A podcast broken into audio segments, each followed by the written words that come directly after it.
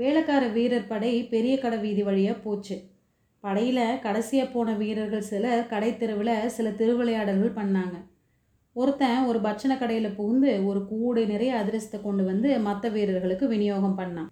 அப்புறம் வெறும் கூடையை கொண்டு போய் கடைக்காரன் தலையில் கவிழ்த்தப்போ வீரர்களும் வீதியில் போன மக்களும் சிரிக்கிறாங்க. இன்னொரு வீரன் வழியில் எதிர்த்தாப்பில் வந்த ஒரு மூதாட்டி கையில் இருந்த பூ கூடையை பிடுங்கிட்டான். பூவையெல்லாம் வாரி அரைச்சிட்டு பூ மாதிரி பொழியுதுடா அப்படிங்கிறான். அவன் வாரி வீசி பூக்களை பிடிக்கிறதுக்கு வீரர்கள் குதித்தும் சிரிச்சும் கும்மாளம் அடிக்கிறாங்க. எதிர்த்தாப்பில் வந்த ஒரு மாட்டு வண்டியை இன்னொரு வீரன் நிறுத்தி மாட்டை வண்டியிலிருந்து அவிழ்த்து விரட்டி அடிக்கிறான். மிரண்டு போன மாடு மக்கள் கூட்டத்துக்குள்ளே புகுந்து கொஞ்சம் பேரை தள்ளிக்கிட்டு ஓடுது. அதுக்கப்புறமும் ஒரே கோலாகல சிரிப்பு தான். இதையெல்லாம் பார்த்துட்டு இருந்த வந்தியத்தேவன், ஆஹா, பழுவேட்டரையர் வீரர்களை மாதிரியே இவங்களும் விளையாடுறாங்க, இவங்களோட விளையாட்டு மற்றவங்களுக்கு வினையாக இருக்குது, இவங்க பார்வை நம்ம மேலே விழகாமல் இருக்கிறது நல்லது, இல்லாட்டி ஒரு பெரிய சண்டையே ஏற்பட்டிருக்கும், வந்த காரியமும் கெட்டு போயிருக்கும் அப்படின்னு நினைக்கிறான். ஆனால் ஒரே ஒரு வித்தியாசமாக அவனுக்கு தெரியுது. பழுவேட்டரையர் வீரர்கள் மாதிரி இல்லாமல் வேலைக்கார பட வீரர்களோட விளையாட்டை இங்கே இருக்கிற ஜனங்கள் அவங்களும் கூட சேர்ந்துட்டு ரசித்து சிரிக்கிறாங்க. இதை பற்றியெல்லாம் கேட்கலாம் அப்படின்னு திரும்பி பார்த்தா அந்த பூக்கூடையோடு நின்றுட்டு இருந்த பையனை காணோம். வேலைக்கார படை சாயந்தரம் கோட்டையிலேருந்து வெளியேறினதுக்கப்புறம் மற்ற யாரையும் உள்ளே விடுறதில்ல அப்படின்னு வந்தியத்தேவன் தெரிஞ்சுக்கிட்டான். இரவு பகல் எந்த நேரத்துலையும் கோட்டைக்குள்ளே பிரவேசிக்கிற உரிமை இருக்கிறவங்க அரச குடும்பத்தை சேர்ந்தவர்கள், அமைச்சர்கள், தண்டநாயகர்கள் தான். பழுவேட்டரையர் குடும்பத்தாருக்கும் அந்த உரிமை இருக்குது அப்படின்னு வந்தியத்தேவன் தெரிஞ்சுக்கிட்டான். அதனால் ராத்திரியே கோட்டைக்குள்ளே போகணும் அப்படிங்கிற யோசனை அவனுக்கு மாறிடுச்சு. அவன்கிட்ட இருக்கிற பனை இலச்சினை மோதிரத்தை காட்டி சோதனை செய்கிறதுக்கு அவன் விரும்பலை.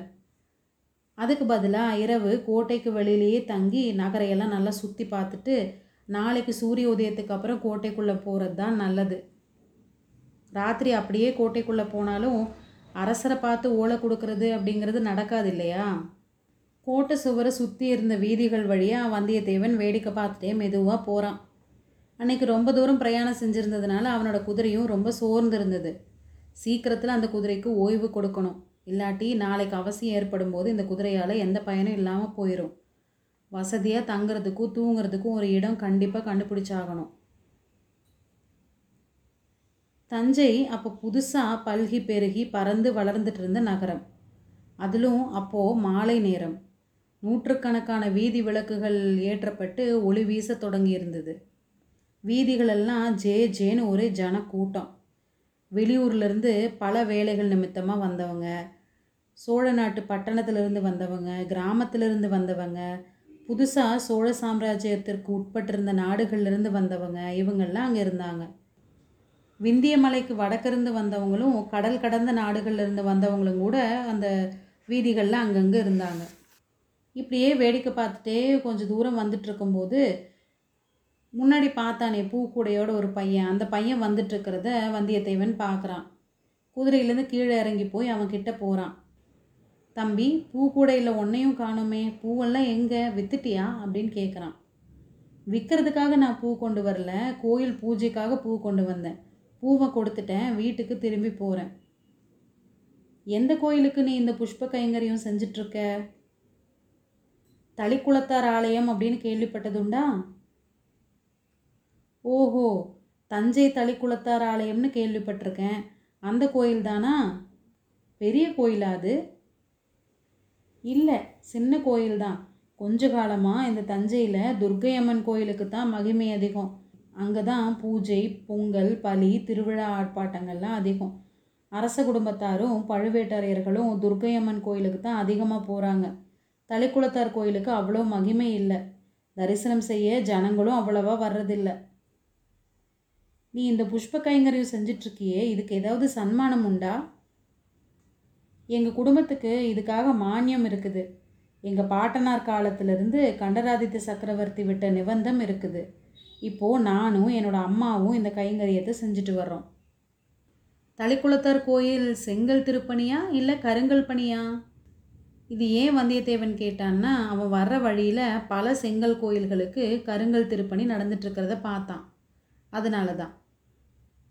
இப்போது செங்கல் கோயில் தான் கருங்கல் திருப்பணி சீக்கிரமே நடக்கும் அப்படின்னு கேள்வி.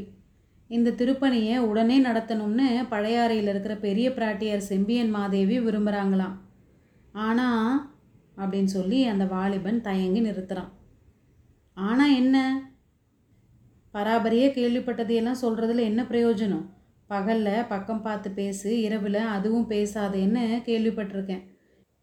இதுவோ 4 சாலையும் கூடுற இடம், நம்ம சுற்றி நிறைய ஜனங்கள் வேற இருக்கிறாங்க அப்படிங்கிறான். வந்தியத்தேவன் சொல்கிறான், இந்த மாதிரி இடத்துல நின்று தான் தைரியமாக எந்த ரகசியம் வேணாலும் பேசலாம். இந்த பெரிய கூட்டத்துலேயும் இரைச்சல்லையும் நம்மளோட பேச்சு யார் காதுலையும் விழாது. உடனே அந்த பையன் சொல்கிறான், பேசுகிறதுக்கு என்ன ரகசியம் இருக்குது அப்படின்ட்டு வந்தியத்தேவனை கொஞ்சம் சந்தேகத்தோடு பார்க்குறான். ஆஹா, இந்த பையன் நல்ல புத்திசாலி, இவன் கூட நட்பு செஞ்சுக்கிறதுல லாபம் இருக்குது, பல விஷயங்களை தெரிஞ்சுக்கலாம். ஆனால் இவன் மனசில் வீணான சந்தேகத்தை உண்டாக்கக்கூடாது. இப்படியெல்லாம் வந்தியத்தேவன் யோசிச்சுட்டு, ஆமாம்மா, ரகசியம் என்ன இருக்குது, ஒன்றும் இல்லை தான், போனால் போட்டும் தம்பி, இரவு எங்கேயாவது நான் நிம்மதியாக தூங்கணும், வெகு தூரம் பிரயாணம் செஞ்சு ரொம்ப களைப்பாக இருக்கிறேன், எங்கே தங்கலாம், ஒரு நல்ல விடுதிக்கு வழிகாட்டி எனக்கு உதவி செய்ய முடியுமா அப்படின்னு கேட்குறான். இந்த நகரத்தில் தங்கிறதுக்கு இடங்களுக்கு என்ன குறைவு, சத்திரங்கள் நிறைய இருக்குது, அயல் நாடுகள்லேருந்து வர்றவங்களுக்குன்னு ராஜாங்க விடுதிகளும் இருக்குது, ஆனால் உங்களுக்கு இஷ்டம் இருந்தால். தம்பி, உன் பேர் என்ன? அமுதன். சேந்தன் அமுதன். அடடா, எவ்வளோ நல்ல பேர், கேட்குறப்பவே என் நாக்கில் அமுது ஊறுதே. எனக்கு இஷ்டம் இருந்தால் உன்னோட வீட்டுக்கு வந்து தங்கலாம்னு தானே நீ சொல்ல தொடங்கின? ஆமாம், அது எப்படி உங்களுக்கு தெரிஞ்சுது? என்கிட்ட மந்திர வித்து இருக்குது, அதனால தான் தெரிஞ்சுக்கிட்டேன்.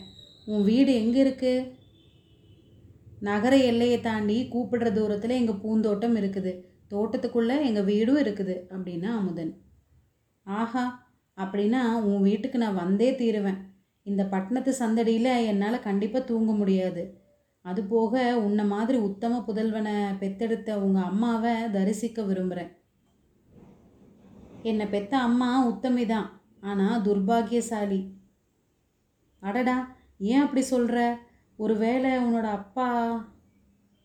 என்னோடய அப்பா இறந்து தான் போனார், ஆனால் அது மட்டும் இல்லை, என்னோடய அம்மா பிறவியிலேயே துர்பாகியசாலி.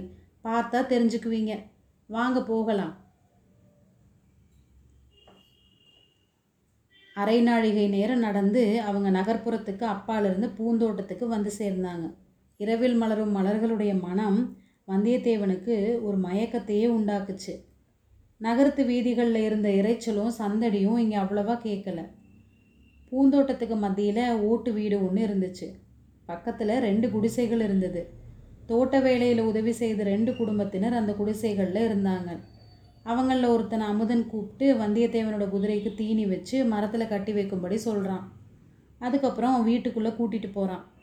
அமுதனுடைய அம்மாவை பார்த்ததும் வந்தியத்தேவனுக்கு அவளோட துர்பாகியம் இன்னது தான் அப்படின்னு தெரிஞ்சிருச்சு. அந்த அம்மா பேசுகிற சக்தி இல்லாத ஊமை, காதும் கேட்காது அப்படின்னு தெரிஞ்சுது. ஆனால் அந்த அம்மா முகத்தில் கருணையும் அன்பும் நிறைந்து இருக்கிறத வந்தியத்தேவன் பார்க்குறான். கூரிய அறிவோட ஒளியும் அந்த முகத்தில் வீசுது. பொதுவாகவே ஏதாவது ஒரு அங்கத்தில் ஊனம் இருக்கிறவங்க மற்றபடி சிறந்த அறிவு கூர்மை உள்ளவங்களாக இருக்கிறது சிருஷ்டி விசித்திரங்களில் ஒன்று இல்லையா? அமுதன் சில சமிகைகள் செஞ்சு காமிச்சதும் அந்த மூதாட்டி வந்திருக்கிறவன் அயல் தேசத்திலேருந்து வந்த விருந்தாளி அப்படின்னு தெரிஞ்சுக்கிறான். முகபாவத்தினாலேயே தன்னோட வரவேற்பையும் தெரிவிக்கிறார். கொஞ்ச நேரத்துக்கெல்லாம் இலை போட்டு அந்த அம்மா உணவு பரிமாறுறாங்க. முதல்ல இடியாப்பமும் இனிப்பான தேங்காய்பாலும் வந்துச்சு.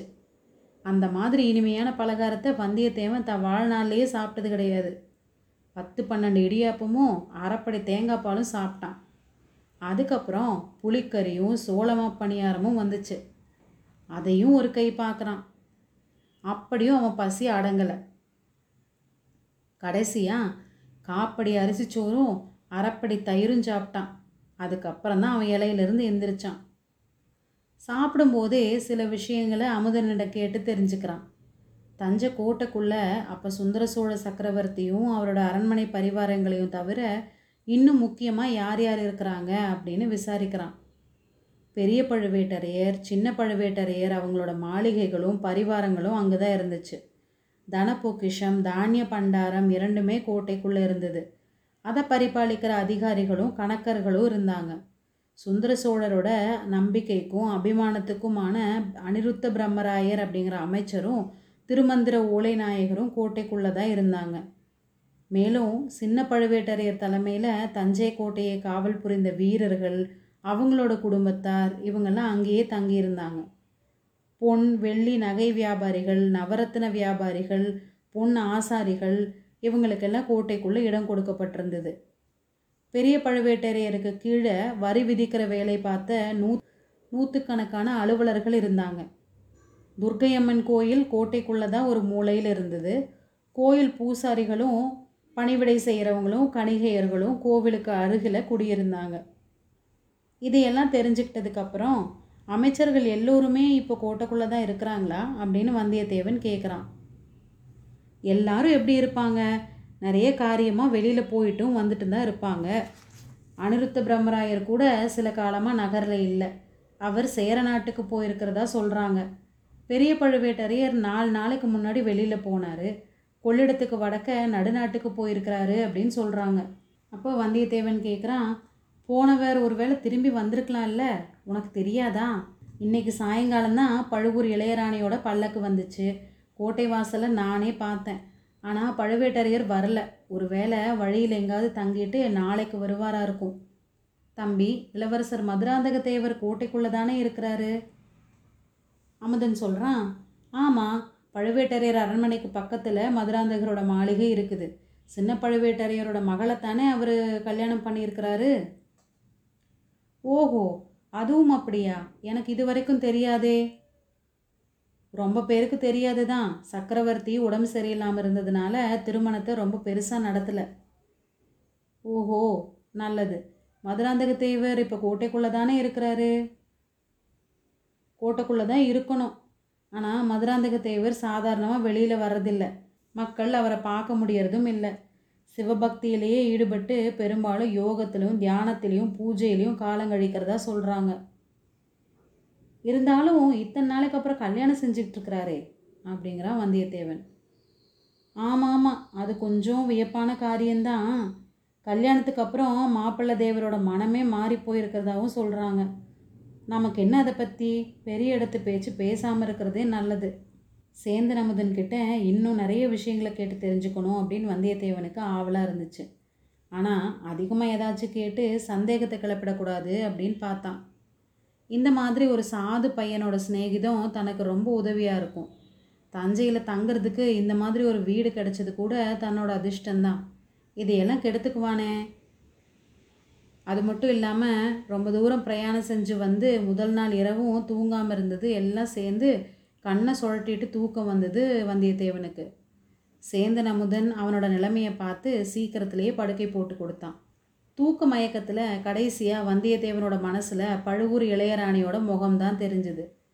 அப்பப்பா, என்ன அழகு, என்ன ஜொலிப்பு! அந்த மாய மோகினியோட முகத்தை திடீர்னு அவன் பார்த்ததும் அடியோட செயல் இழந்து போய் கண் கொட்டாமல் திகச்சு நின்னான். இது இன்னொரு அனுபவத்தை அவனுக்கு ஞாபகப்படுத்துச்சு. சின்ன வயசில் ஒரு சமயத்தில் காட்டு வழியாக போயிட்டுருந்தான். வழியில் திடீர்னு படமெடுத்து ஆடின ஒரு பாம்பு அவன் முன்னாடி வந்தது.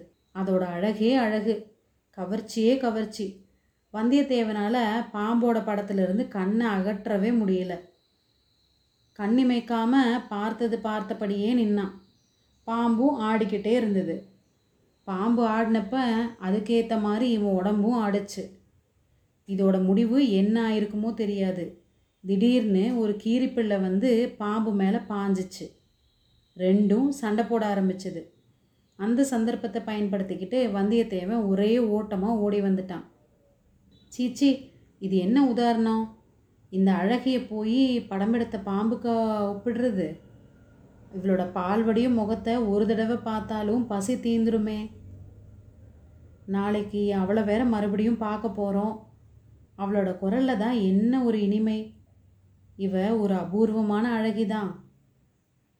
ஆனால் குழந்தை சோதரர் வீட்லேயும் அரிசலாற்றங்கரையிலும் பார்த்த அந்த இன்னொரு பொண்ணு, அவளோட முகத்துலேயும் பேரழகு தான் தெரிஞ்சுது. ரெண்டு முகங்களும் அழகான முகங்களாக இருந்தாலும் அது ரெண்டுக்குள்ளே எத்தனை வேற்றுமை! அதில் கம்பீரமும் பெருந்தன்மையும், இதில் மோகனமும் கவர்ச்சியும். இப்படி அவனோட மனசு இந்த ரெண்டு பேரோட முகங்களையும் ஒப்பிட்டு இருக்கும்போதே இன்னொரு மங்கை வந்து குறுக்கிட்டா. சர்வாதிகார கொடுங்கோல் அரசியான நித்ரா தேவி வந்தியத்தேவனை பரிபூர்ணமாக ஆட்கொள்கிறான். அவனும் தூங்கி போகிறான்.